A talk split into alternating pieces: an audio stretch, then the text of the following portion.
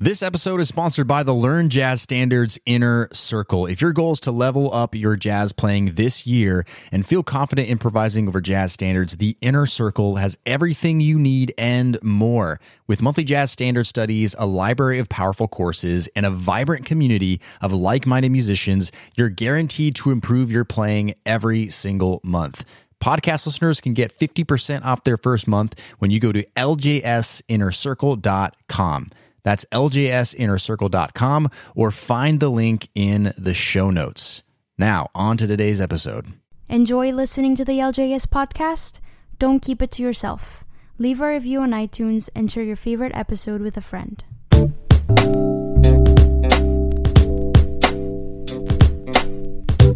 All right, hey, what's up, everybody? Welcome to the show. My name is Brent, and you're listening to the LJS podcast. This is the podcast where you get your weekly jazz tips, interviews, stories, and advice for becoming a better jazz musician. And I want to thank you, as always, if you are a regular listener, thanks for listening back. And if you're a brand new listener, especially want to welcome you today. Whether you're listening from our home base on learnjazzstandards.com, or you're listening on iTunes or any other podcast listening service. Super appreciate having you today. And on today's episode 54, our topic today is how to organize balanced jazz practice sessions. And we're going to be answering the question of how to organize these balanced practice sessions. And also, it's going to be answering the question of what should jazz musicians be spending time in the practice room working on in general.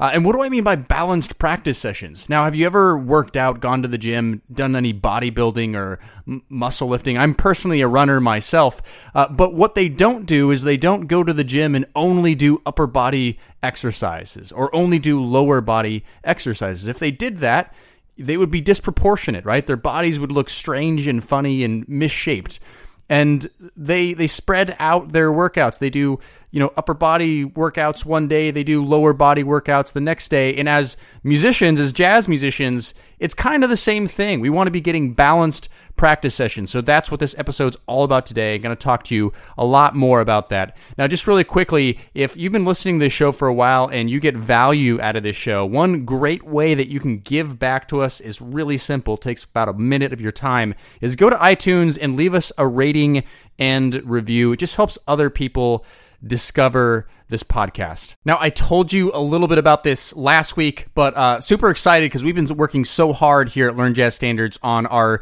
new ebook, Zero to Improv, which we're going to be launching in April of 2017. If you're listening in the future, it may be out already, uh, so look for that. And this book is all about uh, teaching you how to improvise, to be a jazz improviser from the ground up. We try to leave no stone unturned and and really walk you through all the necessary steps and just build upon each lesson. So super excited about that. Uh, we just sent everything off to our designer and she's putting it together. It's so awesome. We're so excited. So stay tuned and and I'll keep telling you about that. And if you really want to be up to date on everything, sign up for our newsletter. That's everybody who's on their newsletter list who is a subscriber uh, gets all this information before anybody else. That's learnjazzstandards.com slash newsletter. Stay in the loop with us. All right, that means it's time for our segment of Ask LJS. Now, if you haven't been listening to the show before, what Ask LJS is, is listeners like you can call into our podcast questions hotline, leave a voicemail with a jazz question that you have, and it could be answered on a future LJS podcast episode. It can be any question. No question is a bad question. If I don't know the answer, I will find someone who does know. And you can call that question, podcast questions hotline. The number is 910 LJS cast or 910 557 2278. Let's take this week's caller. Hi, LJS. Uh, my name's Arthur. I'm in Munich, Germany. Uh, uh, my question is uh, if someone would like to start playing jazz, uh, the person is uh, about mid 20s, has a little bit of education, a little bit of musical education, I mean, and they're just looking to get into jazz and, yeah, try and find out how that works because they like to listen to it. Okay, Thanks. Hey, Arthur from Munich. Thanks so much for calling the podcast hotline. Really appreciate it. And thanks also for being the very first European caller to call the hotline and leave a question. Really appreciate it. Keep the questions coming, guys. Now, that's a great question, Arthur. I'm not sure if you're um, asking for someone else, which it kind of sounds like you are, if you're indeed asking for yourself. But the question uh, that I think I got out of that was how do I start playing jazz? Now, that is a big, big question. Uh, we could almost dedicate an entire podcast episode to that, but this actually ties in really well to today's main topic. So uh, I think that your entire question will be answered in this entire podcast. But for starters, uh, let me just say it sounds like this person is already listening to jazz, which is a great thing because if you're not listening to jazz, if you're not really studying it by just aurally listening to it, that's a big problem. That's the number one first place you should be going to for trying to understand this music and starting your jazz education. Now, you also mentioned that this person does have some uh, basic musical education, and that's also very pivotal because jazz tends to be a bit of a heady music, meaning that there is some music theory involved. So, I would suggest that everyone who's trying to really get started into jazz has a few things under their belt first, and I'll I'll list uh, I'll list three of them. Know your basic scales. Okay, this is just some basic technical stuff. Know how to construct seventh chords because in jazz harmony there's a ton of seventh chords. So in other words, if you if you haven't really uh, delved into the idea of what triads are and uh, understanding how to construct those things, make sure you're able to do that first and then understand the basics about seventh chord construction as well. Um, and the third and last thing is just know the basics of your instrument. I would not suggest for someone who's trying to learn a new instrument to start out on jazz just because there's a lot involved in it. There's kind of this virtuosic aspect that is. Um, impressed upon you and there's a lot of practicing involved in it. That's why a lot of people like jazz. There's so much challenge in it. There's so much you can be working on for the rest of your life. It's kind of one of the joys of the music. So know your basic scales uh, understand how to construct seventh chords and know the basics of your instrument. That's really important to get you on the right foot. Now the other thing that i would suggest to anyone who's trying to start out on jazz is to find a mentor or a teacher to study with. You know, because this is so important, especially at the early stages, just to have a teacher uh, that that is of your instrument, preferably to uh, help you and guide you down a path to uh, kind of know and understand where your playing is at and analyze it and know what things you need to actually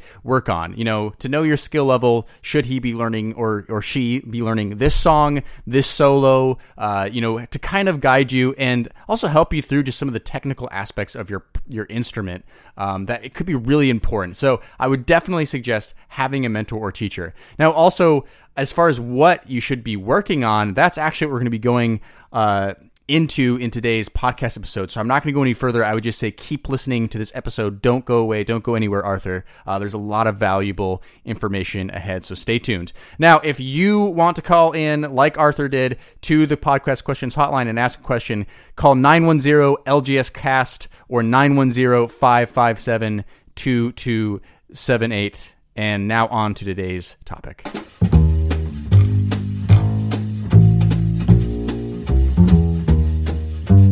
All right, the first place I want to start uh, when thinking about how to create really great, balanced, organized jazz practice sessions is to think in a broad sense about what you should be practicing. And, and what I mean by broad, you'll you'll know what I mean in a second.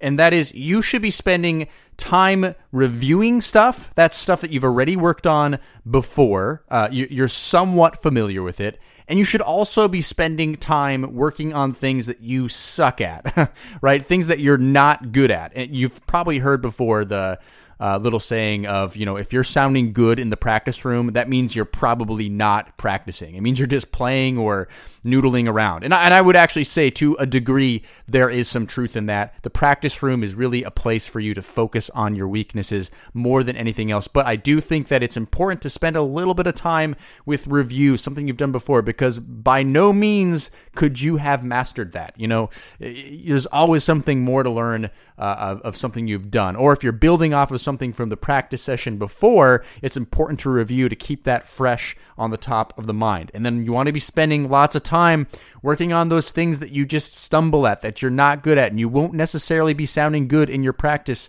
room. Now, I talk a lot about this uh, in episode 44 of this podcast um, which is called How to Two Times the Results of Your Jazz Practice Sessions. Um, so I'm not going to spend a lot more time talking about this. Uh, but the other thing I want to say is it's perfectly acceptable to spend a part of your practice time working on things that is just fun and easy for you. I really think that's that does create a balanced practice session is just to spend a little bit of time enjoying yourself playing. You know, I'm I'm good at doing this and this is also, you know, a great starter for your practice sessions sometimes. Just to start by, you know, playing a song that you're good at, uh, something like that to kind of just boost uh, the practice session, get you warmed up and ready to go.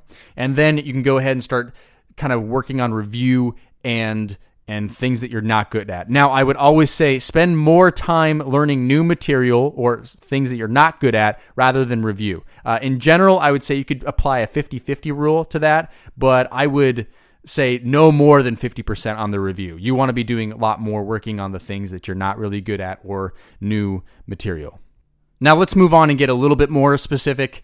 For me, a, a balanced jazz practice session kind of goes into three categories. And, and this is the things that I think all jazz musicians should be working on in their practice room and, and getting better at. Okay. And here's the three categories. I'm going to start with number one. Number one is technique. All right, technique, that is stuff where you are uh, getting glitches of your instrument put together. You're able to navigate your instrument better. That's working on that side of thing. And I really do believe I am a strong believer in working on technique, working on fundamentals, because if you can't get those things together, jazz is going to beat you up over and over and over again. Uh, it's just such a demanding music. So you want to be able to navigate your instrument flawlessly. And, and that's working on things that are going to stop you from navigating your instrument perfectly well. Now, let me name some of those things that I think are good technique builders. We got scales. I already mentioned that in Arthur's question.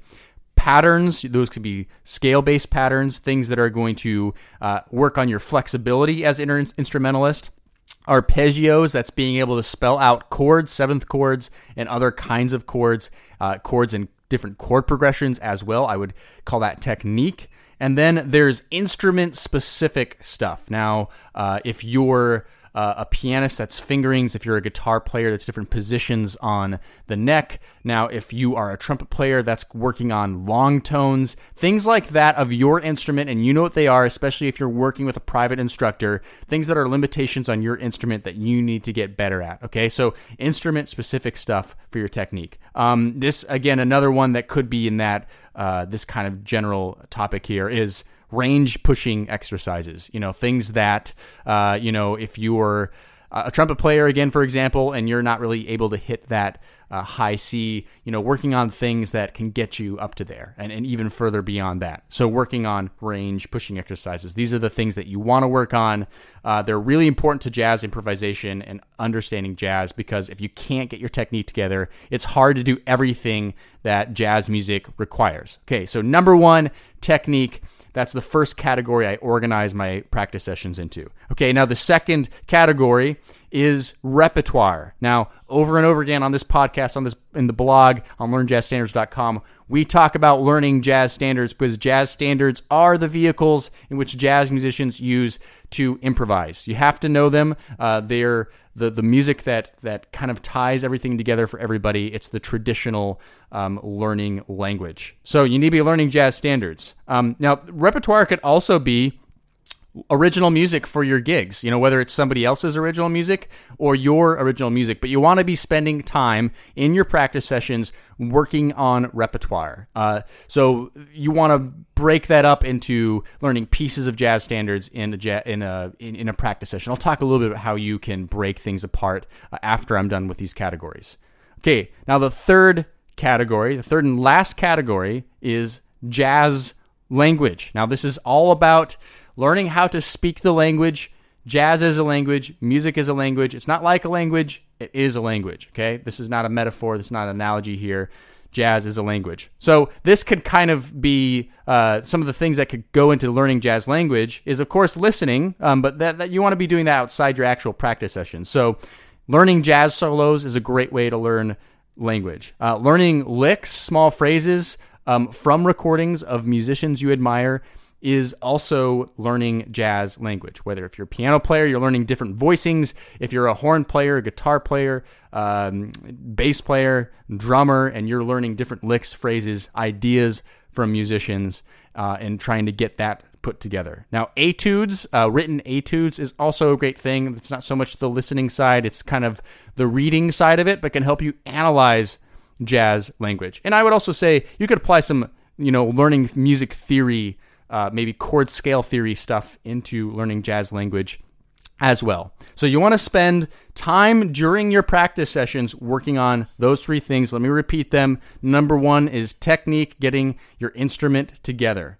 Number two is repertoire, learning the jazz standards or other music that you need to be working on. And number three is jazz language, learning solos, learning licks, working on etudes, working on music theory.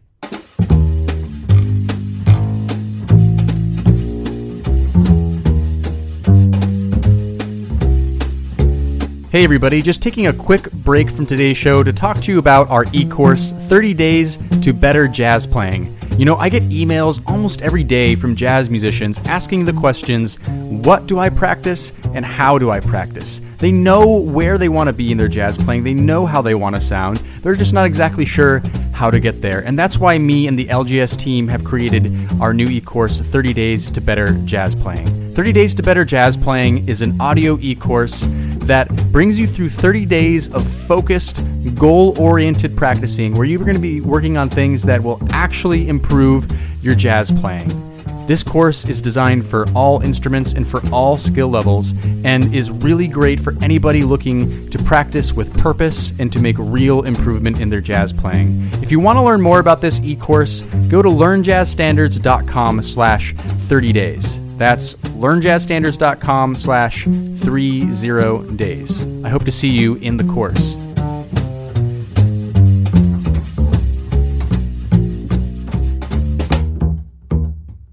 So at this point, you know that you need to be spending time in your practice sessions, reviewing stuff you already know, working on things you are not good at, your weaknesses, and if you'd like, you could even throw a little bit of uh, dessert in there, working on the things that you are already good at that that will be a little bit of fun for you, uh, minimally on that side of things. And now you also know that really there are three categories you can work from in your practice sessions, and that's technique, repertoire, and jazz language. But you may be now asking the question, like, wow, Brent, that's a lot of stuff to work on. I mean, I'm busy. I have a day job. I have kids. I have a family. I don't have time to practice all that stuff. And that makes a lot of sense. Okay. Not, not everybody has a lot of practice time. I know for myself, I really have to be careful about what I work on in my practice sessions. But let's go back to when I was talking at the beginning of this podcast episode. I was talking about bodybuilders and I was talking about how they're not spending uh, all their time working on one thing and they're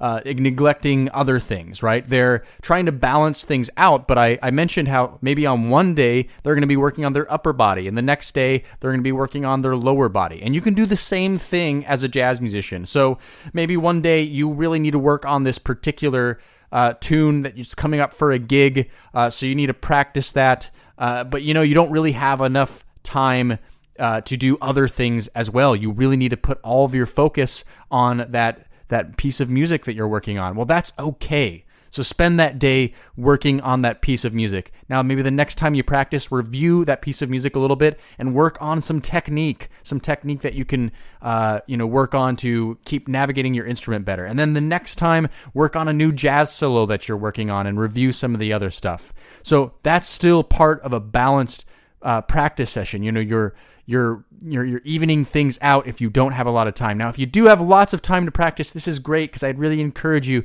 try to fit in all three of these topics. Okay, so think of yourself as a weightlifter or someone who's working out and, and bodybuilding. You can apply that same concept to your jazz playing, to your practice sessions as well.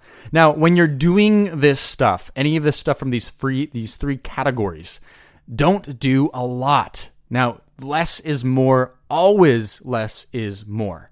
Uh, if you're working on a jazz standard, maybe in your practice session, you say, okay, today I'm going to learn the melody to All the Things You Are, if that's a song you're learning, or whatever song it is. I'm going to only learn the melody today. And then I'm working on some jazz language. I'm only going to work on this new lick that I learned from the recording. Okay. You're only going to do that. You're not going to learn more licks. You're not going to take it into a bunch of keys. You might work on one or two keys that you're working on on that lick. Technique, you're going to be working on one pattern, right? You don't need to be working on more than one pattern, just one pattern. So you're really taking all these concepts and, and just finding one little thing that you can work on. Maybe the next time in your practice session for repertoire, you're going to learn the chord changes that, you know, you're going to listen to the recording, try to figure out the chord changes and check it with some sheet music later. Now you've got the melody and the chord changes that you learned over two practice sessions. Maybe it's going to take you longer than one practice session to even learn the melody. That's okay. The point is is you're balancing out your practice session by taking a little bit from each of those three categories and putting them together for a really strong, well-rounded, well-balanced practice session. And that's how you do it. You just keep building and building and building until you finish that jazz standard, till you really feel like you worked that pattern to death, till you learned that lick or that jazz solo, and then you work and you move on to the next one and do that process all over again. Now, if you apply these concepts to your practice sessions, I guarantee you, you're going to really start seeing some results because when you have organization and you have this balance together, you're really able to start improving on all fronts. You're not going to become that body lifter that only has this massive a big barreled body and then the tiny legs on the bottom, right? You're going to you're going to have this well-rounded structure to your jazz playing. And that's what we want for all of us to work on. So, continue working on this stuff, continue in the practice room, write down today, this is your challenge, write down the three things that you're going to work on for every single practice session you can fit in this week from those three categories of technique, repertoire, and jazz language. Make sure you're doing some review and especially a lot of working on your weaknesses.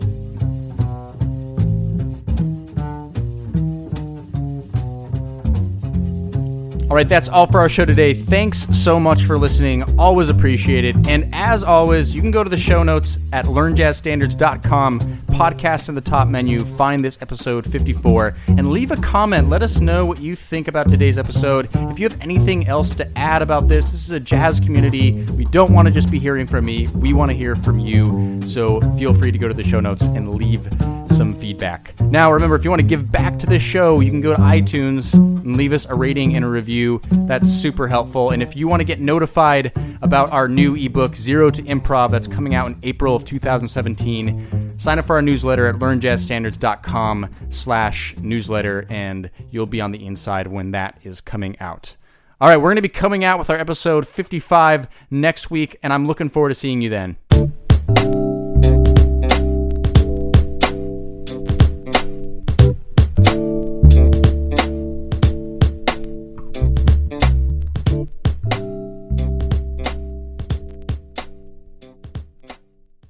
Podcast listener, would you like to ask me a jazz question and get it answered here on the show? Then go to learnjazzstandards.com forward slash ask. That's learnjazzstandards.com forward slash ask. I look forward to hearing your question and answering it on a future podcast episode. Learnjazzstandards.com forward slash ask or find the link in today's show notes.